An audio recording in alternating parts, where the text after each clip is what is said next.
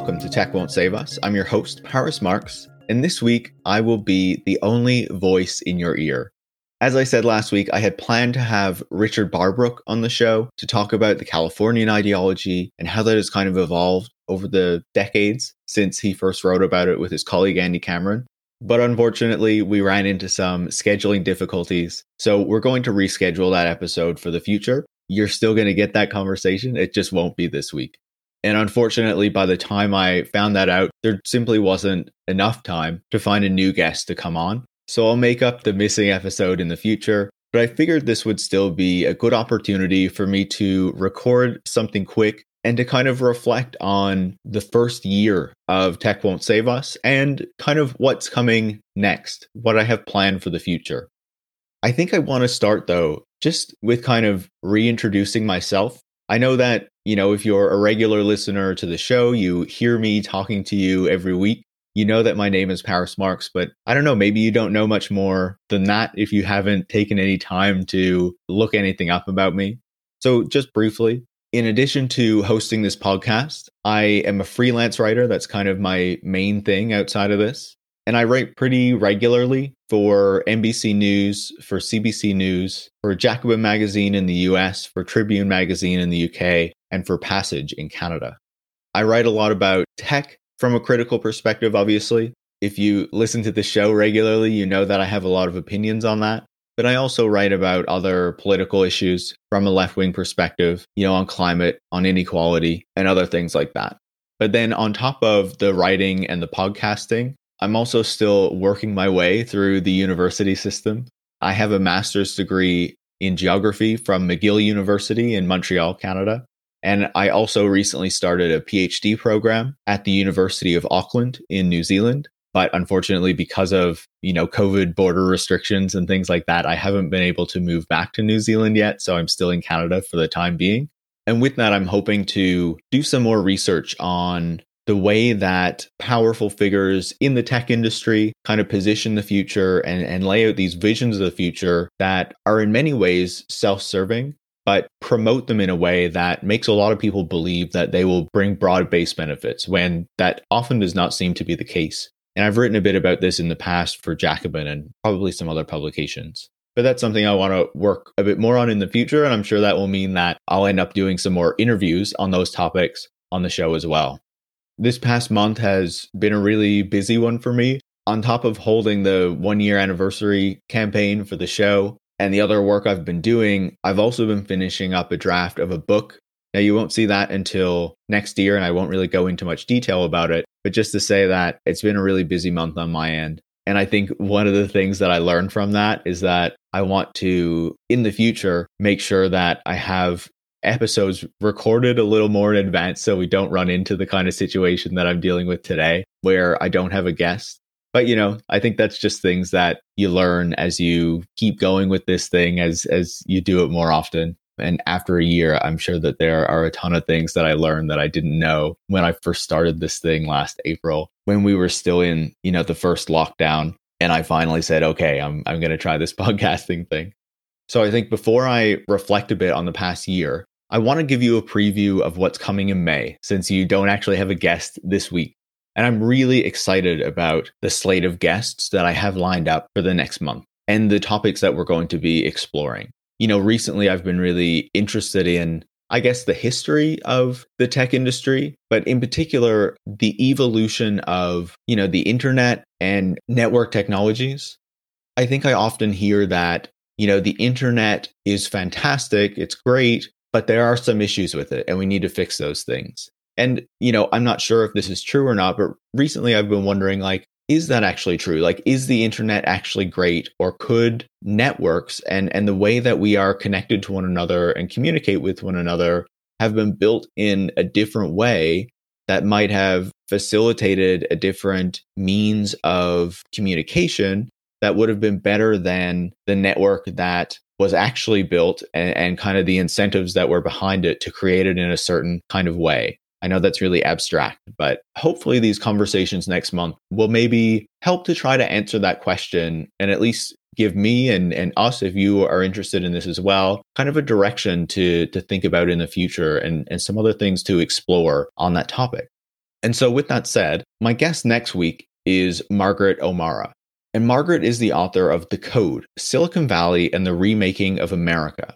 One of the things that I'm interested in exploring with Margaret is the history of Silicon Valley, and in particular, the role that the government and the public sector played in creating this industry that today kind of promotes itself as needing to be outside the control of the government and being like very free market oriented and like you know don't regulate us or don't regulate us very much because then you're you'll stifle innovation. And it's like well if you really look back at the history you know the government has been very involved in the creating of this industry in the first place. Like without all of this government money and these incentives and these investments in universities and industries like you would not have silicon valley in the way that it exists today. And so i'm really looking forward to exploring that with margaret so hopefully we can get kind of a, a, broader perspective on Silicon Valley, where it came from. And I think that will also help us to kind of challenge some of these narratives that still pervade in the Valley and I think in the kind of wider perceptions that we have about technology because you know the powerful people in that industry have successfully made us believe that these things are true right that we can't interfere with technology because then we'll get in the way of progress and all of these like grand ideas, right? And and I think that's false. And so I'm really looking forward to having that conversation. And then the following week, I'll be talking to Kevin Driscoll. Kevin Driscoll is the co-author of Minitel, Welcome to the Internet, along with his co-author Julien Mailland. Now Julien won't be joining us for this interview, but Minitel was a network that was created in France before, you know, the internet as we know it today was rolled out. You know, it was this consumer network that connected people with these Minitel terminals to a bunch of services that were, you know, available in a way that really did not exist in other countries at the time. You know, one of the things I found fascinating when I was reading back through some of Richard Barbrook's work was that he said when he visited France in the 80s, he expected that the UK, which is where he's based, would import technology from France, the Minitel system, instead of what actually happened, where it kind of imported the internet from the US. So I thought that was really fascinating. And so I'm, I'm looking forward to exploring with Kevin, you know, what this network was actually like, the way it was designed, how it kind of differs from the internet, and if it can teach us any lessons about different ways that networks could be constructed and might have different outcomes as a result. Then, after I speak to Kevin, the next week I'll be speaking with Eden Medina. And Eden is the author of Cybernetic Revolutionaries Technology and Politics in Allende's Chile. This is obviously a fascinating case because, you know, if you're familiar with left wing history, with Latin American history, if you're in particular focused on technology and the role that that might have played in, in some of these things, you know, the case of Chile and Allende and the CyberSyn system that they created I think is a really interesting one to explore. You know, if, if you're not really familiar with this, Salvador Allende was, I believe, the first Marxist elected president in Latin America. This was in the 1970s, but then in 1973, Allende was overthrown in a coup d'etat by Augusto Pinochet, who really kind of led the charge on the neoliberal model that we are familiar with today and that, you know, we often talk about as something that came from Margaret Thatcher and Ronald Reagan, but it was really Pinochet who started many of these policies. And so, you know, while Allende was in government, they built this network system, which, as I understand it, I haven't read the book yet, but it was designed to help manage the national economy. So I'm really interested to explore with Eden, you know, the specifics of how this network was constructed, you know, the goals behind it, but whether it also potentially gives us an idea of how networks could be used for different goals or, or could have been used for different goals if, you know, Allende had not been overthrown and if all these things had not happened in the politics of Chile. So I think this one will be really interesting to explore, especially, you know, where it is in a quite a different context in Latin America. So I think this will end up being a fascinating episode. And then the the final episode of next month will be with Ben Peters. And Ben is the author of How to Network a Nation: The Uneasy History of the Soviet Internet. And so in the book, Ben kind of goes over the attempts to build a network in the Soviet Union and how, you know, as the United States was kind of building out the early infrastructure of what would later become the internet, the Soviet Union was running into trouble as various ministries were kind of fighting with each other and blocking the creation of this kind of a network because it could potentially take away the power of some of these powerful ministries and ministers within the state. You know, there's a fascinating point that Ben makes that part of the reason the US was successful in doing what it did was because, you know, the internet was largely created by the public sector or like, you know, the the early part of it to prove that it could be a workable thing, you know, to actually invent the pieces of it that would be necessary to make it what it is today.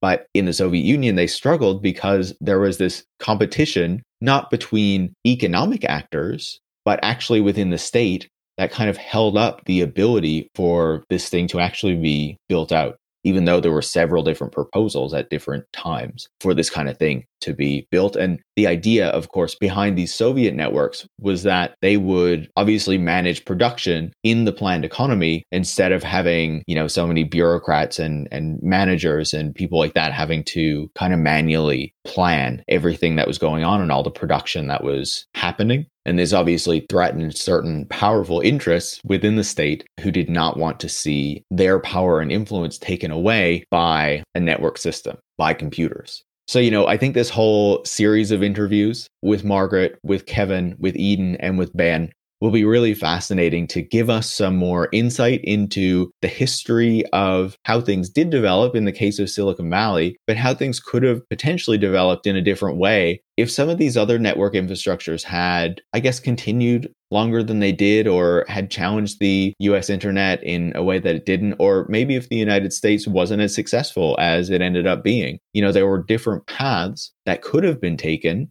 that potentially could have ended up with our communities and our workplaces being networked in a different way and with different incentives kind of driving that networking and the ultimate way that those networks work so that we could have been communicating in a very different way than we are today. And so I think that's a really fascinating thing for me, at least, to explore.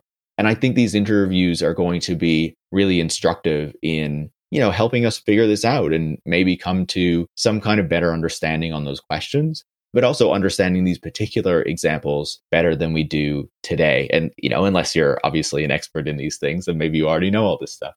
And then I won't say yet when the episode with Richard Barbrook will end up dropping, just because I haven't decided that yet. And we're still kind of setting another date to record it. But I can certainly let you know that when we figure it out. It'll probably end up being after this kind of series in May, maybe to kind of cap it off or something like that. But, you know, I'll let you know.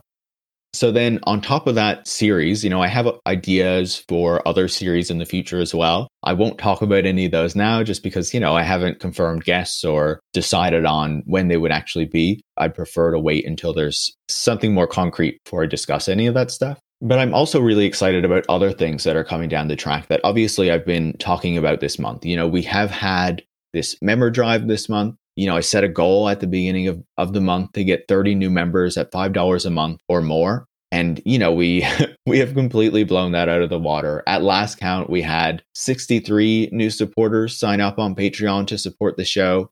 The monetary support for the show has almost doubled this month, which is just so fantastic. And there have been some other people who have also increased their support throughout the month.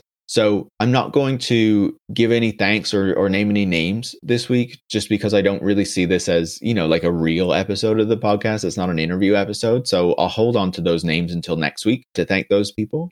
If you want to shout out as well, just make sure to check your Patreon messages where I simply check to make sure that you're okay having your name read out on the show. And obviously, if you want to join those people, you can go to patreon.com slash tech won't save us, where you can become a supporter. And if you join at $5 a month or above, you will get stickers if you want those. And at any tier, you also gain access to our Discord server.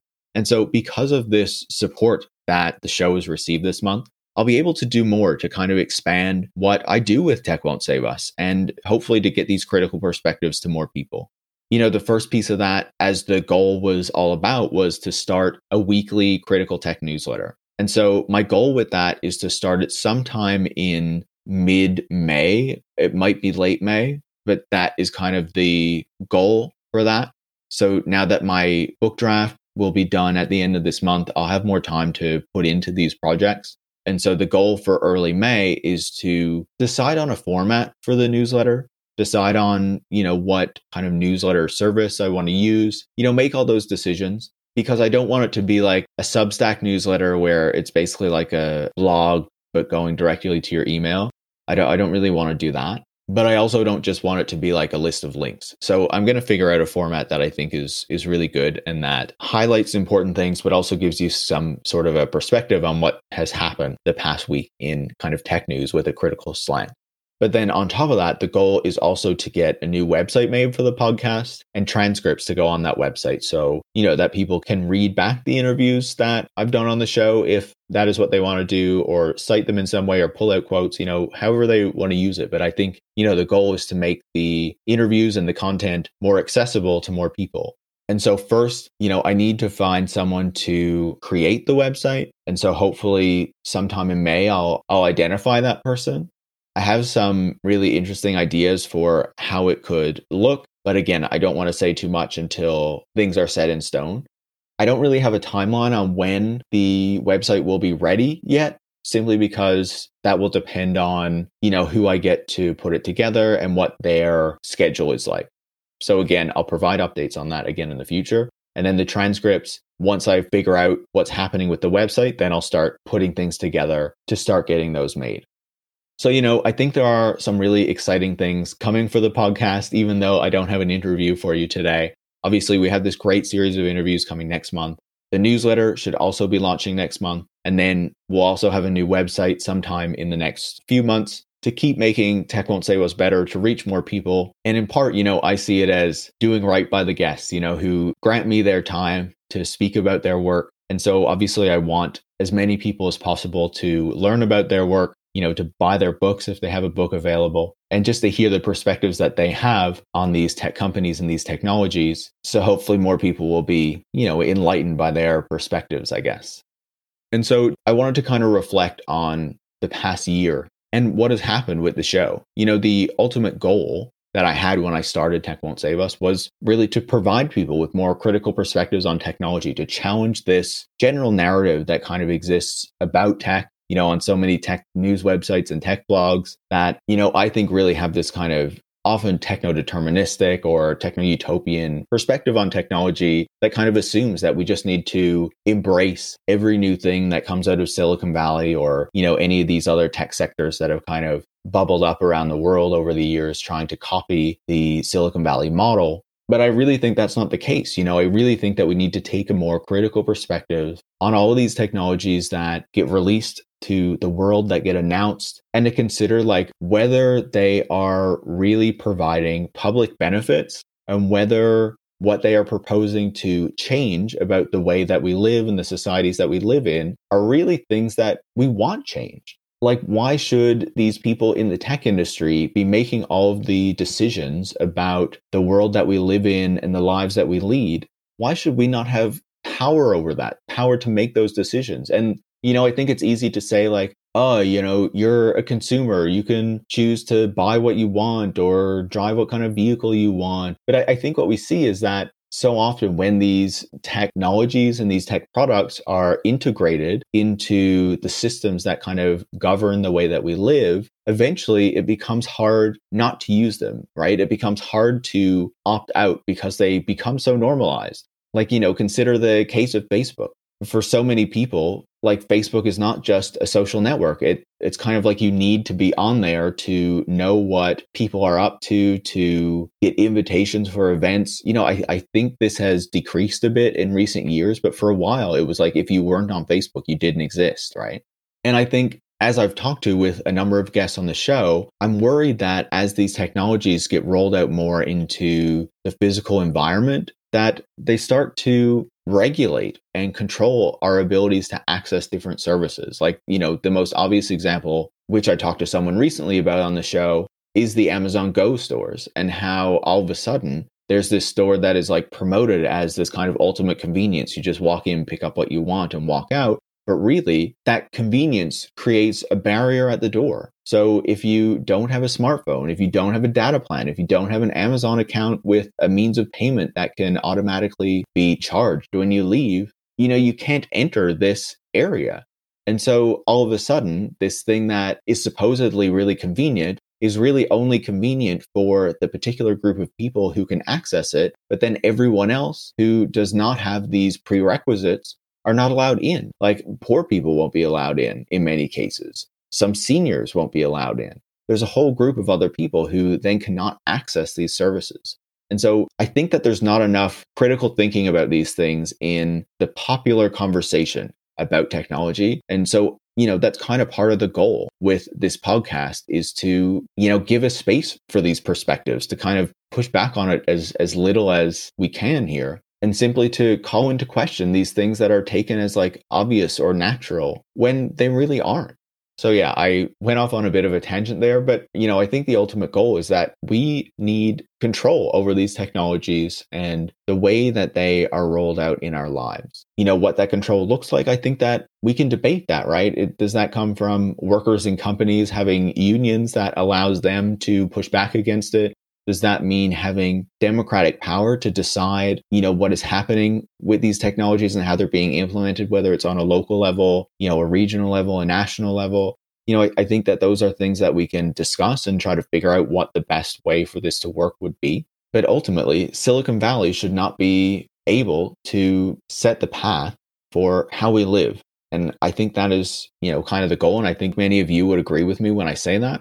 So I was thinking about going through some of the episodes that I did throughout the year to give some thoughts on, you know, things that I learned throughout. But I have a really hard time picking out specific episodes because I feel like I learn from every single one, you know, being able to pick the minds of such intelligent, such brilliant people every single week is just a complete joy. So I have trouble saying like, you know, I liked a particular one over another one. I can't really do that. I think I would just say that it was fascinating to me to be able to learn about so many different subjects, so many different angles of technology and how it affects different aspects of our lives. You know, whether it's the ways that technology is implemented in cities and what kind of effects that can have, whether it's the way that technology and its implementation affects the way that people work. You know, whether it's in the gig economy or how it's been deployed in other areas over many years to de-skill the workforce and other things like that. And, you know, I think we can see the effects of that today with the gig economy, but also, you know, its effects in many other workplaces. And, you know, there's also kind of the questions of our online experience, how that has evolved over the course of time, the way that different platforms kind of shape the way that we interact with one another, the way that we use them. I think those questions are incredibly fascinating and how those things are changing continually. And, you know, one of the particular aspects of some of the shows I did in the past year that I really enjoyed was getting to get outside that kind of North American, even European perspective and explore what's been happening in other parts of the world. You know, unfortunately, I haven't done that as much as I think I would like to. I certainly have a bias toward things that are happening in North America simply because you know, I'm from Canada. It's what I'm most familiar with. It's the things that I read about most. And of course, working on the book for the past few months, it's kind of limited my ability to seek out things beyond that just because I've been so focused on that, right? I've been really limited in being able to explore anything further than that. But hopefully now with some of that work behind me, there will still be, you know, rounds of edits and things like that. I'll be able to explore a bit more about things that are happening internationally to hopefully have some more of those conversations. Like, you know, I was able to talk about things that are happening in rural China and to Foxconn workers in China. I had some conversations with guests about things happening in Latin America. You know, I spoke with Rida Qadri about what was happening with gig workers in Indonesia very early on in the podcast. I did an episode on techno fascism in India. So, you know, there have been times when I've been able to explore some of those international issues, but I would say it's not been as much as I would like to. And that is one of the things that I really want to try to expand on going forward. So, the past year of making this podcast has just been really fantastic. And, you know, I think, especially when you consider that, you know, we have been in this pandemic year. For me, I've been kind of stuck in Eastern Canada for the past year. And so being able to speak to all of these really fantastic people, you know, certainly helped me get through the year. you know, just being able to speak to people who I wouldn't normally speak to and to have these really intelligent conversations about issues that I really care about. I would obviously say thank you to all the guests who took the time to come on the show to speak with me about the topics that they are interested in and, you know, have been working on for a while so I could learn from them, but also so that you could learn from them.